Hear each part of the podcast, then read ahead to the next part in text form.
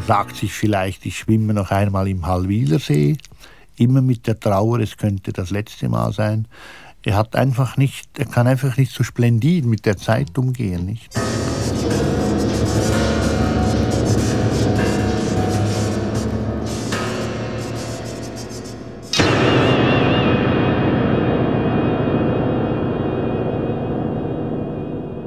Hat sich der Neue gut eingelebt, Primarius Schrempf? Es gehört zum Perpetuum mobile meines Reiches, dass wir immer wieder einer Blutauffrischung bedürfen. Hermann Burger. Zurzeit und noch bis 6.10.87 im Parkhotel Bellevue in Bad Gastein. An das Schauspielhaus Zürich. Oh ja, was da in euren Adern fließt, ist ein ganz besonderer Saft. Das wusste schon Mephisto. Die Scheintoten. Stück in 13 Bildern. Erläuterungen des Autors. Ich hoffe, Sie wissen zu würdigen, dass Sie in Melitas Etablissement gewisse Vorzüge genießen, scheintoter Stocker. Selbstmörder sind mir sympathisch. Die kalte Herberge, Schauplatz der 13 Bilder, liegt unter dem Zentralfriedhof und ist eine Mischung aus Metrostation, Stundenhotel und Stollenklinik. Die Gräber sind durch ein Achterbahnschienensystem mit dem Mundloch verbunden, durch welches die Scheintoten in diese makabre Unterwelt gelangen. Sie werden vom Primarius Schrempf und seiner Assistenzärztin Tanata reanimiert und definitiv einquartiert. Melita, die hetärenhafte Herrscherin des Betriebs, will es so. Sie ist vom Geschlecht der Mütter. Hier unten herrscht das Weiberwissen, scheintoter Stocker. Ich ziehe die Fäden. Kleists Marionettentheater, verstehen Sie? Die Puppen haben auf ewig und ewig zu tanzen, als wären sie vollkommen wie im Paradies. Alle Gäste in der kalten Herberge haben den Tod hinter sich und das scheintoten Schicksal in sich und vor sich. Alle spielen ihre Lebensrollen unter Tag weiter, weil sie etwas anderes nicht gelernt haben. Sie haben bei der Notaufnahme mit drei Tropfen unterschrieben, dass Sie mir und nur mir gehören. Schrempf hat mir ihr Blut in den Cocktail der kalten Herberge gemischt, dazu den Samen, den Sie bei der Ejaculatio Terminalis verloren haben, als Sie sich mit dem Elektrokabel strangulierten. Sehen Sie, die Assistenzärztin Tanata nannte mich mal eine Hodentrinkerin. Das Stück beginnt mit der Ankunft und Eingliederung des Schriftstellers und selbst Mörders Stocker.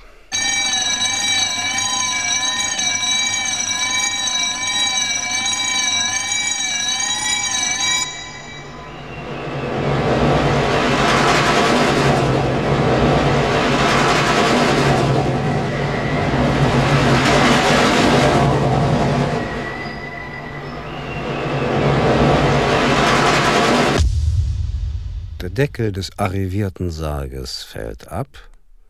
Darin liegt der Selbstmörder Stocker. Liegt da in weißem Hemd. Die Hände mit Rosenkränzen gefesselt. Und rührt sich nicht. Schön schaust du aus in deinem weißen Totenhemd, pulsloser Stocker. Aber wir kriegen dich schon hin. Tanata, blondmähnig, bildschön, kämmt sich vor einem Spiegel rasch die Haare und macht sich gemeinsam mit dem Primarius Schrempf an Stocker zu schaffen.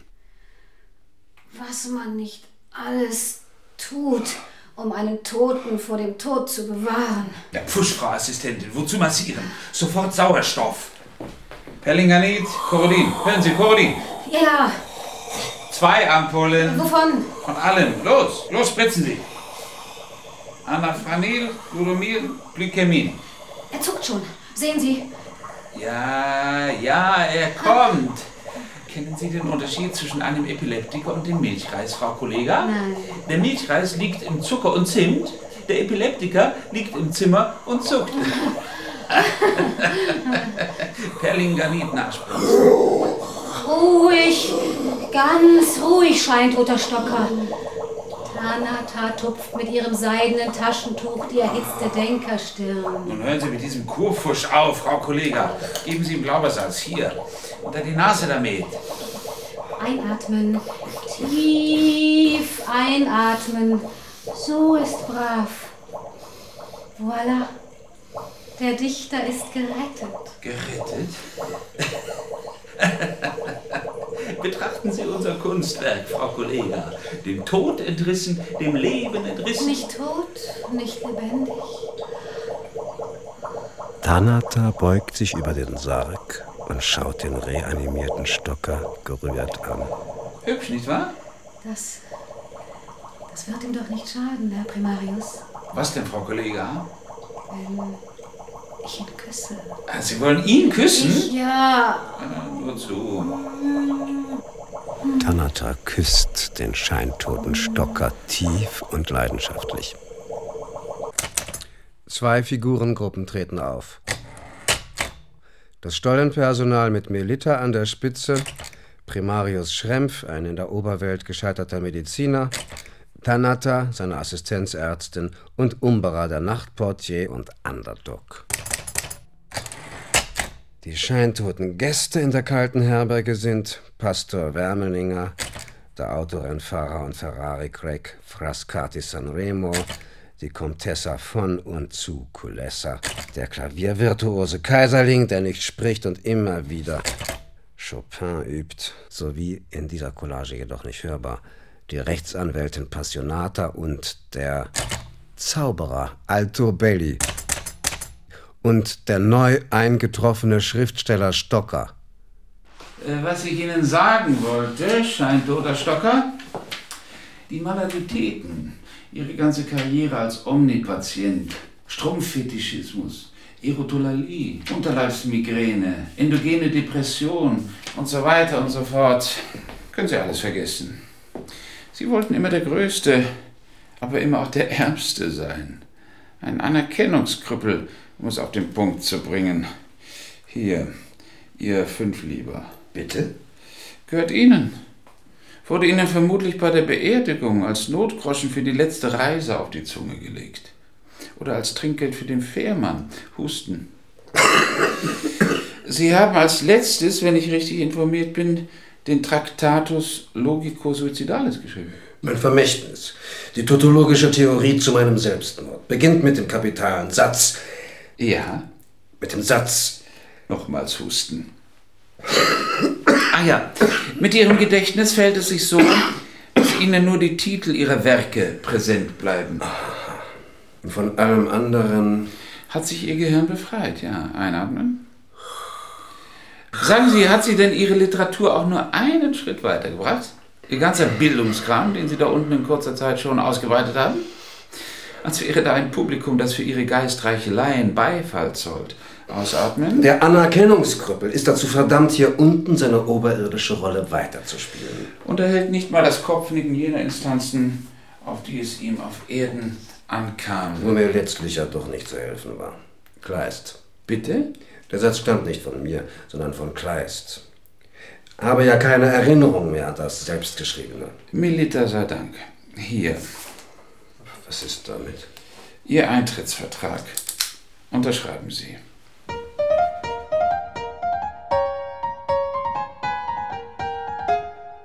Es wäre ja eine Lieblings, also von mir eine Lieblingsvorstellung, wenn ich aufs Brückenfeld am Match gehe, sagen wir Aarau IB, dann kommen 12'000 Zuschauer. Und ich stelle mir jetzt vor, jetzt wären alle die 12'000 hierher gekommen, die das Exemplar von der künstlichen Mutter haben. Das würde mich faszinieren. Die einmal an einem Haufen zu sehen.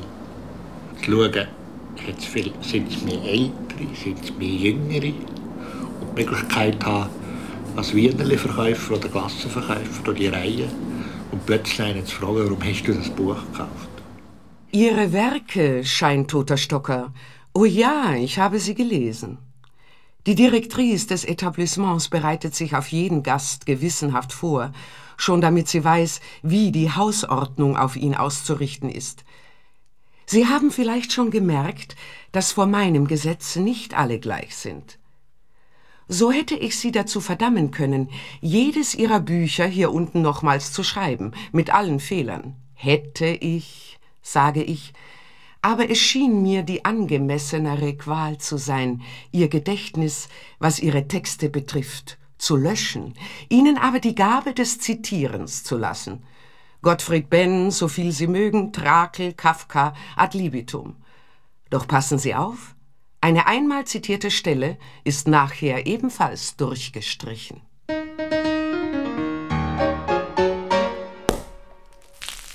Passen Sie doch auf, Sie Arschkapellmeister! So feiert man einen Ferrari-Sieg, aber doch nicht den Eintrittsvertrag mit dem scheintoten Stocker. Wie lieb und luftig perlt die Blase der Witwe Klicko in dem Glase, Belieben einschenken zu dürfen, Herr Poeter.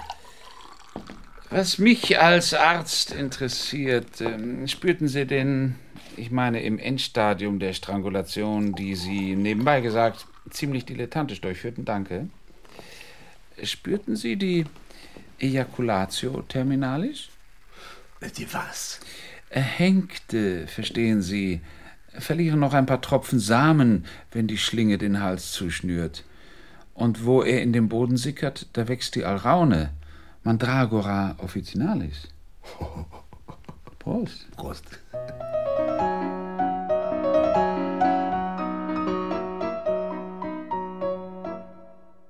Ich aber sage Ihnen, scheintoter Stocker, wir sind die matriarchalischen Schemen, die im Niemandsland thronen. Hier unten ist die Frauenherrschaft etabliert. Hekate, Gorgo, Rangda, Coatlicue, grauenerregende Wesen mit versteinertem Blick. Haben Sie die Bilder noch präsent? Auch sie, einmal zitiert, sind gelöscht für immer. Der ganze Kulturgüterschatz wird annihiliert. Und ein gebildeter Mensch wie Sie, plötzlich steht er da, nackt, ganz ohne Bildung. Und dann, scheintoter Stocker, wenn Sie einmal splitternackt sind, werde ich im Inzest mit Ihnen schlafen. Das haben sie sich ja das ganze Leben lang gewünscht. Blutschande, die eigene Mutter beschälen. Aber sie werden nicht mehr spritzen können, nicht einmal ins eigene Blut wie die Prostatapatienten. Sie haben keine Körpersäfte mehr. Sie erleben das Mysterium der furchtbaren Mutter, die ihr Neugeborenes verschlingt, aufspießt mit ihren Klauen auf den Brüsten, ausbeinelt, so dass die Froschschenkelknöchelchen kleben an der heißledernen Zunge der nordindischen Göttin Kali. Oder sie säuft sein Blut durch die Nabelschnur. Sie können sich die Vereinigung mit Frau Melitta nicht grausig genug vorstellen. Da hinten in der Uroboros-Höhle werde ich sie in die Mangel nehmen, kneten und walken im Schwefelpfuhl. Und verstehen Sie, die anderen Gäste werden nicht lange betteln müssen, wenn sie als Voyeure dabei sein wollen. Alle dürfen sie zuschauen. Na, hat sie unserem Dorf schöner nützt die nüt. Ich sage es oft wie sehr, Worte sind mir liebe Lüt. Frascati Sanremo, Formel 1 Crack. Ist das richtig? Ferrari T5 Turbolader, 4 Bar Ladedruck, 1000 PS. Wissen Sie, was ich Ihnen sagen wollte? Totalschaden 53. Grand Prix von Monaco. Kostet das Werk in Maranello mindestens 2 Millionen. Ja. Trainingszeit 1.20.13.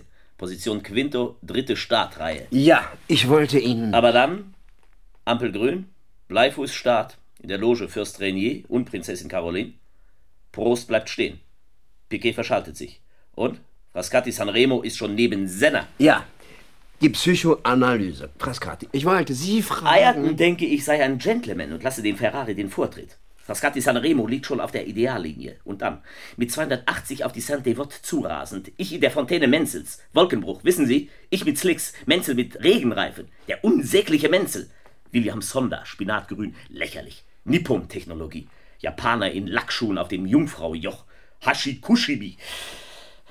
Frascati Sanremo, also. In der Fontäne Menzels. Da macht mir Senna, der Schwerverbrecher, zu. Eierten, eierten, das wirst du mir büßen, fluche ich. Wir touchieren, ich knalle in die Leitplanken, paff. Ich fliege über den Lotus hinweg, paff. Gegenplanke, paff. Adio, Commendatore. Mein letzter Gedanke. Ja. Ich wünschte die Seebestattung an der Riviera, aber der Commendatore ordnet die Erdbestattung an. Überführung in plombierten Sarg hierher zum Zentralfriedhof mit dem schwarzen Mercedes des Bestattungsinstitutes Concordia. Eine tödliche Beleidigung für einen Ferraristen. Verstehe, ja. Der Ferrari ist die Geliebte des Ferraristen, verstehen Sie? Ach, Senna, das Schwein hat unserem Frascati wieder mal Monte Carlo Äh, vermasselt. Keine Beifahrerin in meinem privaten Mondial Cabrio 3,2 Liter, Frau Assistenzärztin. Freiheit für das Handling. Wenn man am Volant sitzt, plein pouvoir. Bei 8000 Toren in den fünften Einkuppeln und prompt verklemmt sich der Rock der Dame, der Unterrock gar. Fürchterlich. Äh, Frauen haben nicht das absolute Gehör für den Zwölfzylinder, verstehen Sie?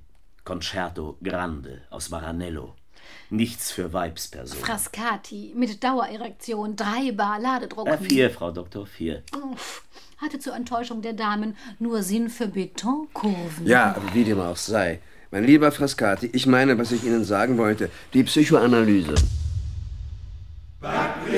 Wie rot wie Rose und eine Stimme wie Musikdose. Ja, ich, gehe, ich bin von Anfang an zu dem Männerchor gegangen, weil ich einfach gefunden habe, ich muss im Dorf Kontakt haben. Alle sollen sie zuschauen.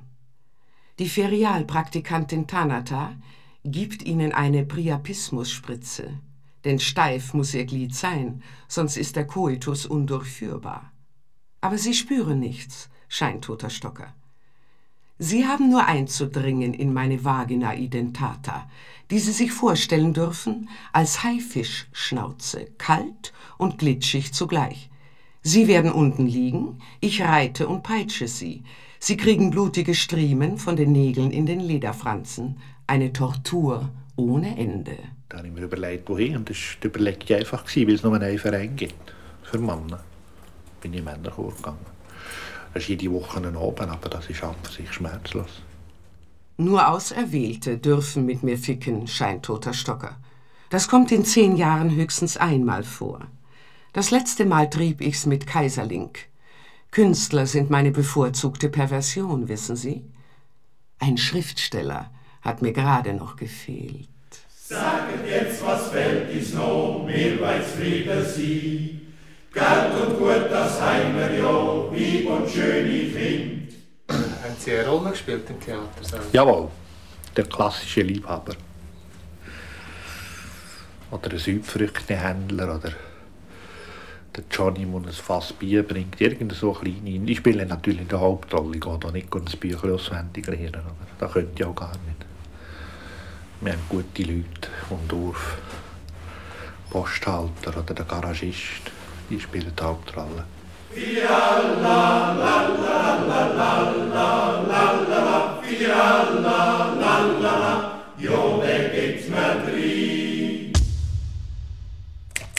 Das Schöne ist schön, weil es begrenzt, weil es schwarz umrahmt ist. Hier unten ist diese Grenze überschritten. Es gibt keine Lebensqualität mehr. Nicht einmal der Tod hat noch ein Interesse an diesen Lemuren. Sexualität ist unbeschränkt möglich. Jede mit jedem, aber man spürt nichts dabei, weil auch die Liebe todesdeterminiert ist.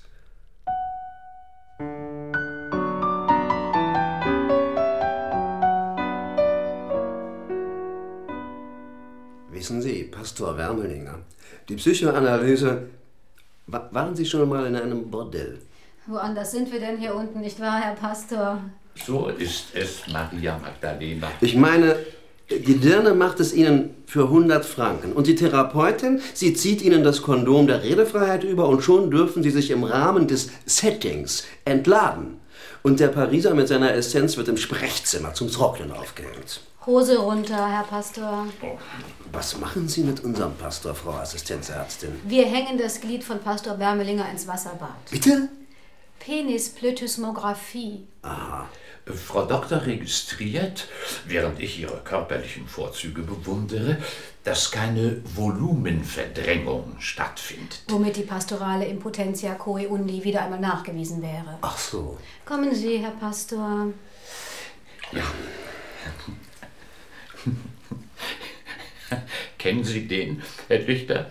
Da kommt die Tagschwester zur Nachtschwester und sagt, der neue Patient in Zimmer 5 hat in sein Glied ein Wort eintätowiert. Und weißt du welches? Adam. Und dann kommt am nächsten Morgen die Nachtschwester zur Tagschwester und, und sagt, und sagt, stimmt nicht, auf seinem Schwanz steht nicht Adam, sondern Amsterdam. Hierher, Herr Pastor. Verstehen Sie, Pastor Wermelinger, Sie sind so lange nicht in der Lage, Hand an sich zu legen, als Sie zerstört am Boden liegen. Es wäre das Leichteste, sich mit einer Kurpackung Psychopharmaka zu vergiften, aber Sie tun es nicht. Und soll ich Ihnen sagen, warum? Vorsicht. Maria Magdalena, Vorsicht. Die Freiheit zum Suizid ist Ihnen genommen. Sie befinden sich bereits dort, wohin Sie wollen. Wissen Sie, das Allerschlimmste ist die sexuelle Schande. Fritz Zorn, verstehen Sie, Mars, hat gesagt, die Sexualität sei der Stoff, aus dem die menschliche Ehre gemacht sei, die Würde. Was denn, was denn? Schön brav bleiben, Herr Pastor. Sie sind der Ausgestoßene der Schöpfung, ein Nachtschattengewächs, ein ausgetrocknetes Flussbett, psychogenital geschändet. Sie geben ein Vermögen für das minimalste Lustempfinden, überweisen riesige Summen an die Psychotherapie. Meine Seelenkundlerin Frau Dr. Hanne Kriegssau gab sich alle erdenkliche Mühe. Verbalita, verstehen Sie, Frau Doktor? Verbaliter, ja, ja. Sie stellte mir ein Glas Wasser auf das Tischchen gegen die Zungendürre und ich sagte, während sie mir gegenüber saß mit übereinander geschlagenen Beinen und hochgestecktem Haar, alsterblond, verstehen Sie, norddeutsch. Hier knie ich bei Wasser und Brot und flehe um die Gnade einer erotischen Krisenintervention. Bitte, Frau Doktor, gewähren Sie mir den Placebo-Kuss. So, scheintoter Wärmelinger. Ihr Penis non irrigatus ist in Ordnung. Nix Amsterdam. Wir können ihn abfortieren. Ja, Wissen Sie, Frau Doktor, Sie dürfen die Therapeutin mit den obszönsten Wünschen besudeln, dürfen Sie Ihre Mutter Huren nennen, dürfen mit ihr den Inzest vollziehen, aber sie nicht berühren. Und jetzt noch die Temperatur. Nicht einmal von Fingerspitze zu Fingerspitze. Der Händedruck beim Betreten des Sprechzimmers ist bereits ein non-setting-konformes Ausagieren. Setting, immer zu Setting. ja, gefragt aber wäre Petting, nicht? So, mein lieber Pastor. 34,8 Grad. Sie müssen jetzt aber etwas zu sich nehmen. Eine Scheibe Knäckebrot mit Quark vielleicht.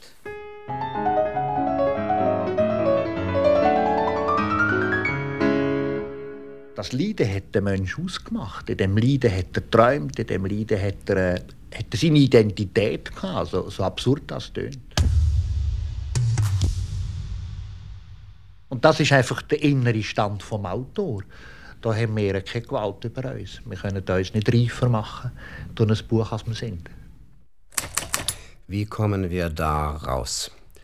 Das ist das Problem, an dem alle Gäste in der kalten Herberge hirnen. Sie kommen nicht raus. Und sie können sich nicht mehr umbringen, weil sie nur einen Todesversuch haben. Zwar gibt es einen Lift nach oben, er führt in die Verwaltung des Zentralfriedhofs. Hinauffahren ab und zu darf aber nur der Primarius Schrempf, um terminale Patienten zu erschachern. Le Ménarcor de Steffisbourg, Fauvoir comme il chante, les basses fontaines, rue de tambour et tout tremble alentour. Das Problem ist einfach, wenn eine Stimme ausfällt, oder? Wenn also der zweite Tenor, der eine zweite Tenor muss mähen, oder? Muss Korn mähen zu oben und der andere zweite Tenor ist in Jugoslawien. Und der bricht schon zusammen, nicht? Les Vögeli, les Spätzli, et même Winderli, les Mädeli, les Fräneli, qu'on dans leur lit.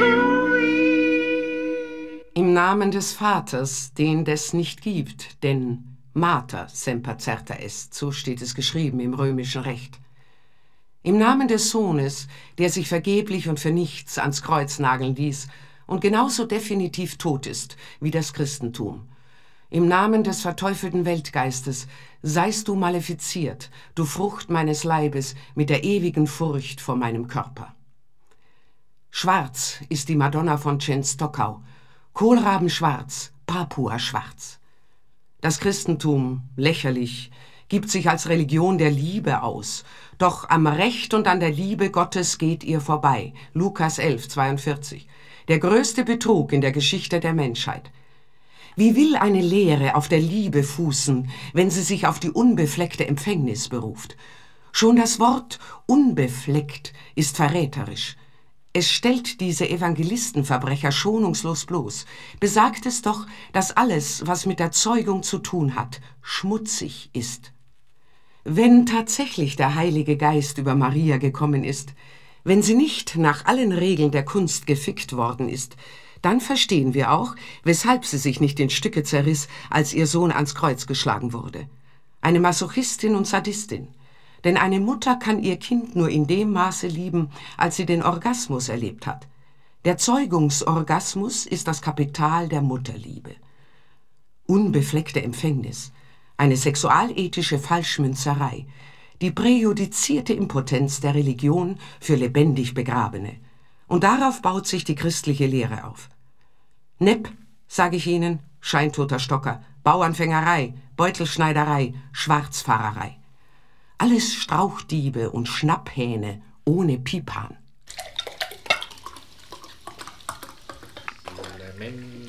Jungs. des Steffis Spur. Ja, das The Thema Männerchor liegt ganz, ganz vorne auf der Zungenspitze. Ich habe Wolltest du das Idee schöpfen? ja gerne, ich habe es auch schon überlegt, für Stacki Maki zu machen. Aber nachher, nachher weiss ich die Idee aber nicht mehr. Ja, also der Männerchor. Furchtbar. Hm? 16 ab- absterbende Seelen. Du. Hm. Ja, komm also. Sag gar nicht. Ach Gott.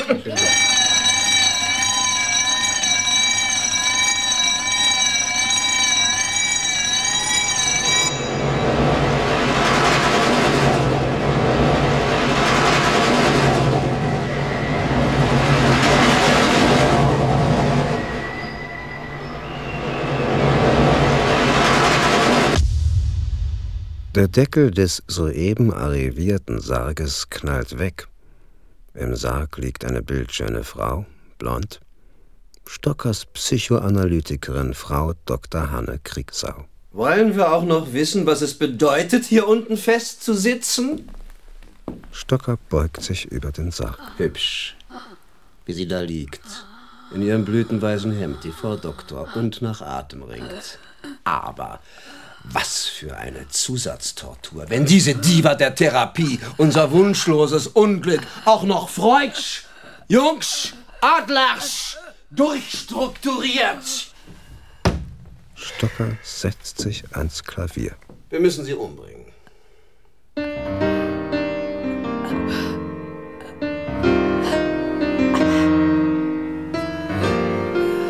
Hilfe kommt Tritonus, dem Diabolus in Musica. Ihr orologischer Gnadenstoß. Frau Doktor. Ha, wie sie verzweifelt nach Atem ringt. Die Kriegssau und sich wild aufbäumt.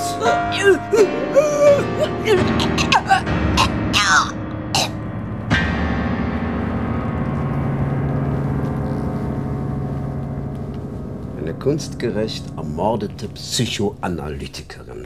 Welch ein Reinigungsprozess für die Seele. Ein äh, befreundeter Kritiker hat ähm, einmal gesagt, es ist schrecklich, immer wenn von der Sexualität, von der Liebe die Rede ist, hören wir eigentlich nur Metaphern der Verstümmelung, der Zerrissenheit. Und nach einer Lesung hat mir eine Leserin geschrieben, äh, wo auch die ganze Diskussion mitgemacht hat, lieber Herr Burger. Sie sprechen und erklären so gesund, warum schreiben Sie nicht auch gesund?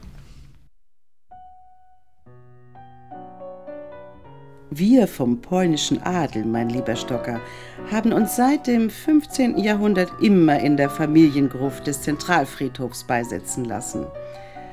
Ich lag im Krakauer Kreisspital auf der Gynäkologie, grün gekachelt, sehe dieses Grün übergehen in ein Violett, ein Tunnel.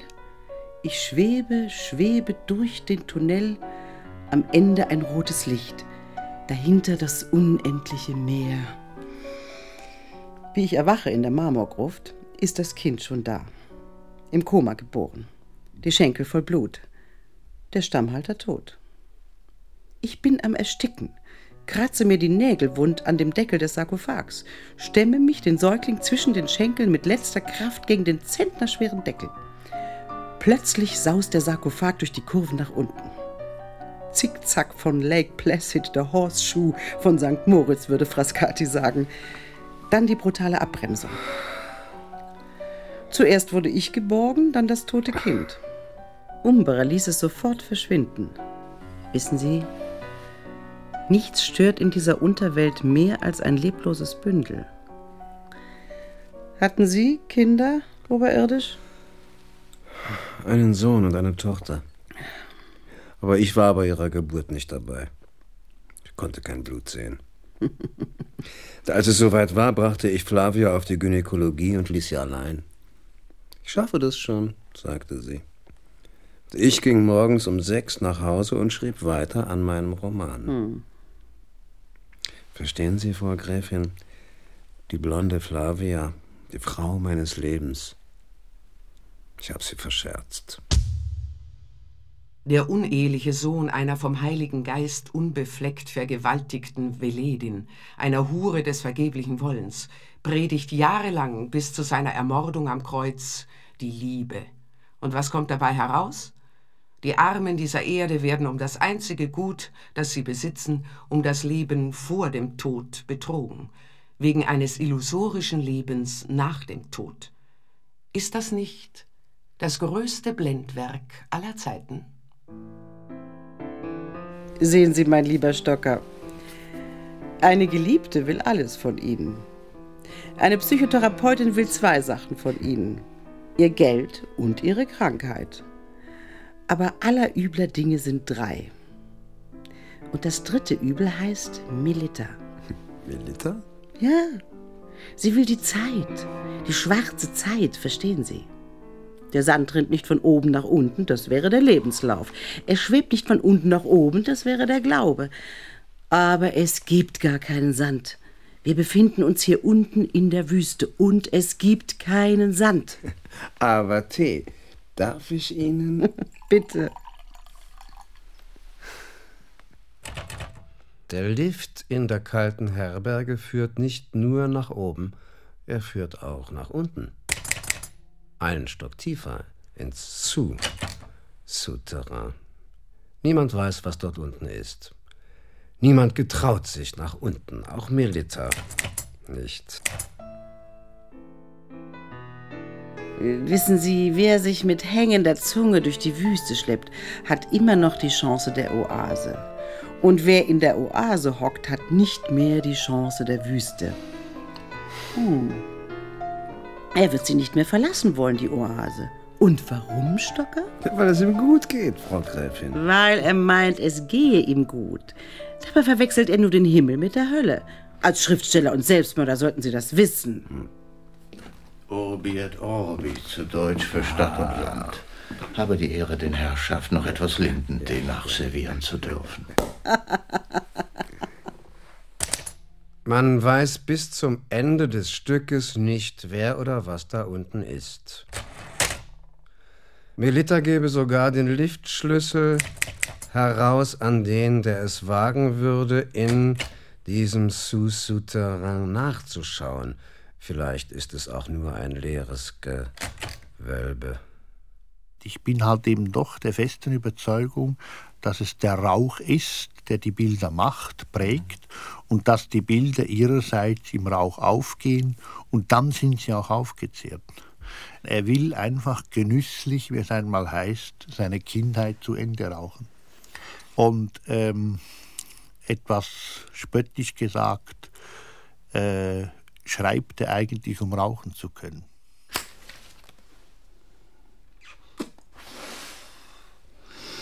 Da konnte ich doch nur noch raus aus dieser Geschichte. Aus Kostengründen. Nein, weil der Künstler seine Neurose gegen den Genesungsversuch der Ärzte in Schutz nimmt, Frau Doktor. Aha. Weil er weiß, dass er durch die Hölle muss, um etwas Gutes zu schreiben. Der Künstler. Ja, weil er weiß, dass die Krankheit sein Kapital, sein Kunstwerk ist. Deshalb brauche ich sie ab, die Therapie. Interessant. Das begreift ihr Ärzte nicht. Ihr seid die Galeristen, die uns eigentlich bezahlen müssen. Und Hymnen auf euch singen. Verstehe.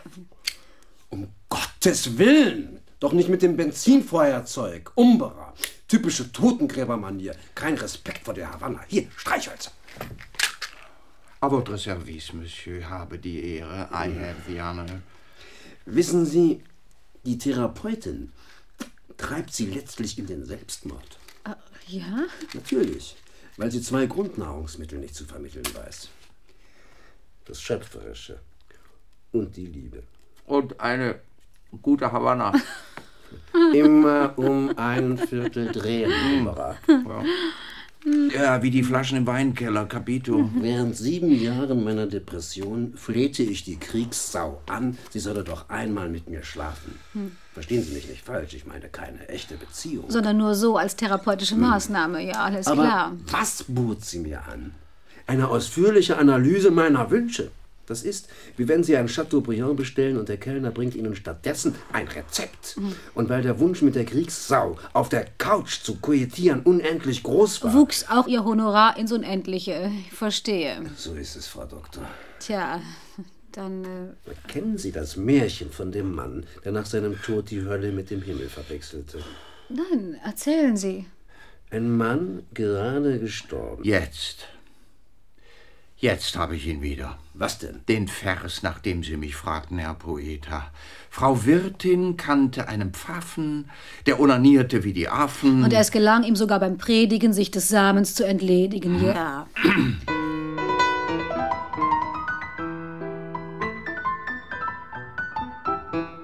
Es heißt ja auch mal der eigentlich skandalöse Satz, die Frau als Therapiemittel. Äh, und man muss sagen, dass es keine Phase gibt in dem Buch, wo Gesundung so ernsthaft eintreten wäre, dass nun zum weiblichen Geschlecht eine Beziehung von du zu du stattfindet. Also so weit ist es noch nicht. Immerhin kommen, kommen die Frauen nach wie vor in meinen Büchern. Aber Sie haben völlig recht, äh, dass die, äh, das Aufgebot von der nordischen Helena eigentlich nur das bewirkt, was man kennt als Gegenstück zur Depression, nämlich eine manische Euphorie.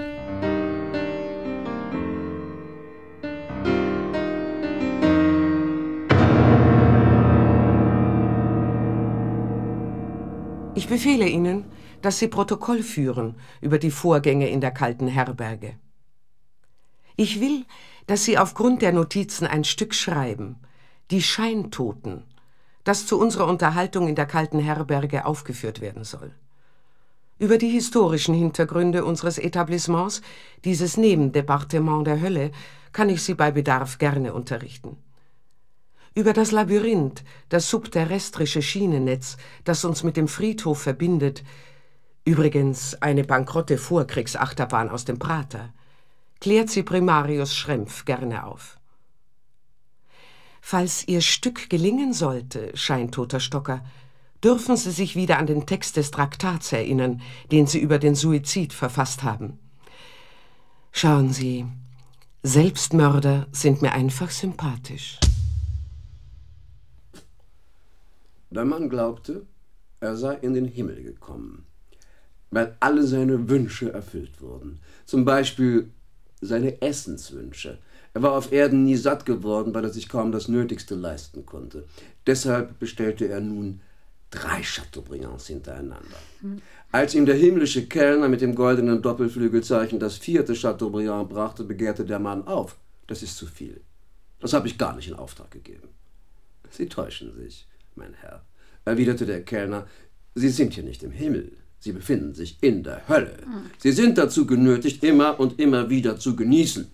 Und falls Sie einen Wurst-Käsesalat bestellen möchten, muss ich Sie leider enttäuschen. Den gibt es nicht. Da begriff der Mann, dass die Erde das Paradies gewesen war, wo er die freie Wahl zwischen einem Wurst-Käsesalat und einem Chateaubriand hatte. Richtig. Das er sich nicht leisten konnte. Genau. Und worin besteht da die freie Wahl, Herr Philosoph?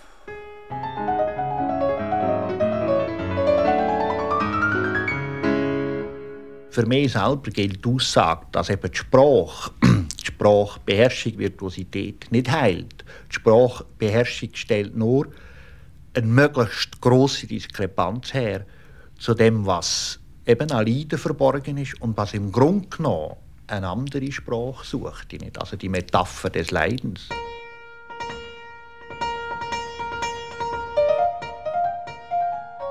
Ich zeichne sie aus, weil sie dem Eschek Ultime, auf den das Leben zusteuert, mutig vorgegriffen haben.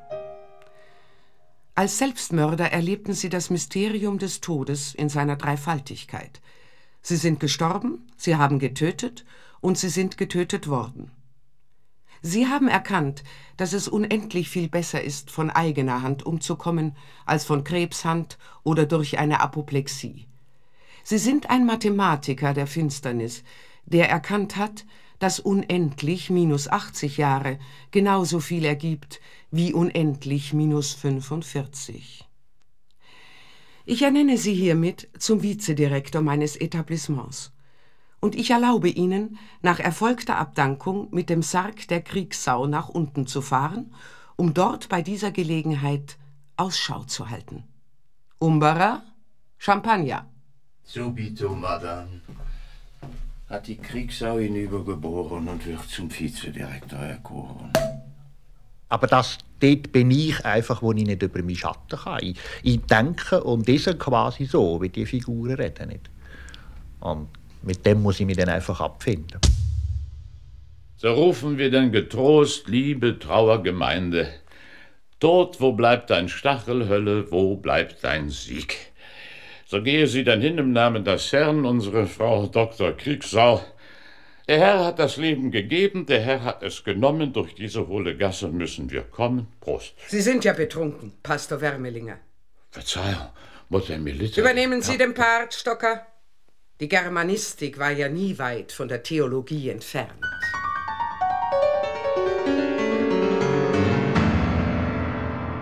Aber wenn es kein leeres Gewölbe ist, was ist es dann? Ein geheimer Tunnel zum Zentralfriedhof? Die Trauerfeier ist beendet. Der Sarg der Kriegssau wird in den Lift geschafft. Stocker zögert, geht hinein und schließt die Tür. Zusammen mit dem Sarg fährt er nach unten.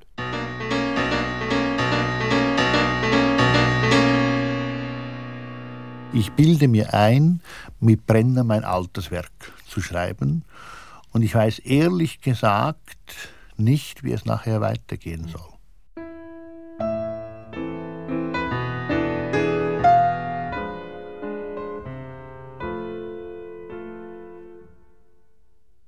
Nebengöttinnen? Furchtbarer und mächtiger, als Sie es sich vorstellen können. Und die Sie entthronen. Oh. Hätten Sie nur darauf verzichtet, mich nach unten zu schicken. Mich entthronen. Lächerlich. Alle Mysterien des furchtbaren Frauenkreises sah ich. Eine Vagina identata aus Fels gehauen, die waberndes Ungetier verschlingt. Säuglingshoden kleben an feurigen Zungen. Ihr Sohn, Gräfin Kulessa, ausgebeinelt von Quadlicue. Und ich sah, wie klauenbewehrte Zapfenbrüste. Genug. Und überall Myriaden von Ratten. Pest, Venedig, grauenhaft. Sie fangen an, mich zu langweilen. Es gibt nichts Schrecklicheres als eine Mutter. Ich will nichts mehr hören, Vizedirektor Stocker. Tanata, machen Sie ihn mir fertig zur Kopulation. Verzeihung, aber könnte nicht Primarius Schrempf... Auch noch heikel, der Dichter. Los, Schrempf. Primarius Schrempf zieht genüsslich eine aphrodisiakische Spritze auf und rammt sie Stocker in den Hintern. So, nun auf den Schragen dort. Ja. Stocker, nun geschlechtsaktfähig, legt sich auf den Schragen. Doch auf den Rücken, Sie Aas. Ja, auf den... Stocker tut wie ihm befohlen. Bitte, Frau Direktor. Sie können. Danke, Schrimp. Melita besteigt den Schragen und setzt sich auf ihren Vizedirektor. So ist brav. Ja. So, dann wollen wir mal.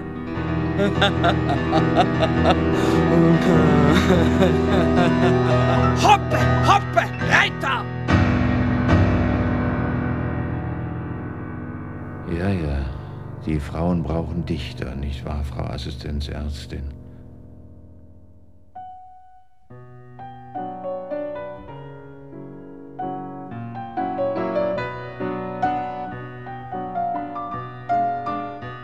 Und als ich ankam, Da sahen Sie was. ja, sie. Ich sehe, wie sie sich mit ihren blonden Haaren über meinen Sarg. Ich rede von der Unterwelt. Ich auch. Und dann, wie sie mich. Meine Lippen brennen noch immer. Was Sie dort unten sahen, will ich wissen. Erinnern Sie sich nicht? Sie lagen gerade so schön da im weißen Totenhemd. Ja. Und dann. Habe ich Sie geküsst. Also, was ist dort unten? Eine schöne blonde Frau kann es jedenfalls nicht gewesen sein, sonst wären Sie ja unten geblieben. Donata. Ich. Ja, Warum sollte ich was? unten bleiben? Ich meine, Sie sind. Ich wollte Ihnen. Erzählen, was Sie dort unten sahen. Bitte. Ja. Also, Kommen Sie, wir fliehen. fliehen. Durch Mauern und Fels. Houdini hatte unter tausend Unmöglichkeiten auch immer nur. Sie wollten mir gerade erzählen, was dort unten ist. Ja. Nicht, was ich Melita erzählte, sah ich. Das sagte ich nur, um sie zu entmachten. Ja, ja. Nicht Faustreich der Mütter, keine säuglingverzehrende Kali, keine riesenhafte Vagina identata, die waberndes Ungetier verschlingt, keine. Sondern Ich sah eine mönchische Zelle, einen Tisch und einen Mann, der am Tisch sitzt und schreibt. Wie bitte? Die kalte Herberge ist, wie gesagt, nicht die Hölle. Denn die Hölle zu überstehen wäre ein Kinderspiel gegen das ewige Tod scheinen müssen. So viel zum Stück. 13 Bilder, Schlag auf Schlag. Der Zuschauer darf keine Minute seine Hühnerhaut verlieren. Und er muss das Schauspielhaus nach der Premiere mit dem Willen verlassen, so zu leben, dass ihm der definitive Tod vergönnt ist. Übrigens, der schreibende Mann im Souterrain ist Thomas Bernhard. Hermann Burger, Bad Gastein, 22.09.87. Und ich bin jetzt völlig baff und konsterniert, dass sie mir in diesem Buch nicht abnehmen, dass ich alles, was ich früher gemacht habe, verbrochen habe an Fremdwörtern, an Sprachkaskaden, so weit wie möglich zurückgenommen habe. Es schimmert nur manchmal als Temperament noch durch, aber äh, ich bin zutiefst enttäuscht, weil sie nicht das Gefühl haben, das sei nun ein vollkommen anderer Burger. Aber ich kann ihnen natürlich das Gefühl nicht vorschreiben.